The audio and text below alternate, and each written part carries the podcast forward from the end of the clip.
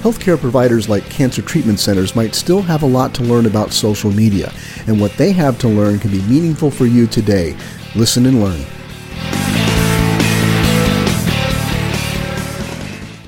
Today's episode might seem very industry specific. I'm going to be talking about cancer centers in particular, but I think if you think about it a little bit, you'll see some application you could be making to your business. I'm riffing off a post here by my friend Marty Smith, Martin W. Smith, brilliant marketer with decades of experience working with major brands. Marty wrote this post all about uh, social media and healthcare, and I'll link it in the the show notes today so you can go see it. You should read it. But Marty ranted a few years ago about when he was a cancer patient, and those of you that know me know that I've been a cancer patient.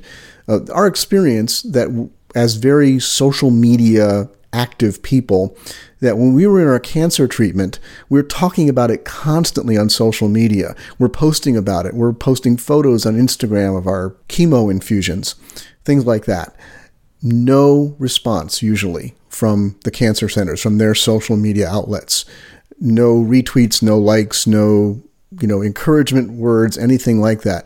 A missed opportunity if you think of the fact that most advanced cancer centers today, like Duke Center where I went and the ones that Marty went to, are really interested in holistic treatment, meaning they realize that they must do more for a cancer patient than just give uh, uh, chemotherapy and radiation and surgery and, and medications.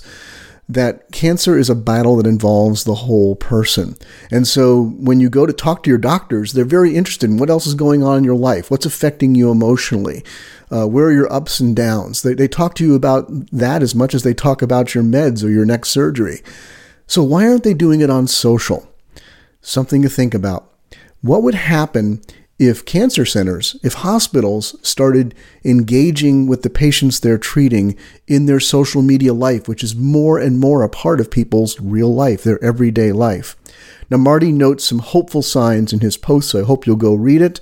Some encouraging things that some places like the Mayo Clinic are doing to begin to recognize this and reach out to it.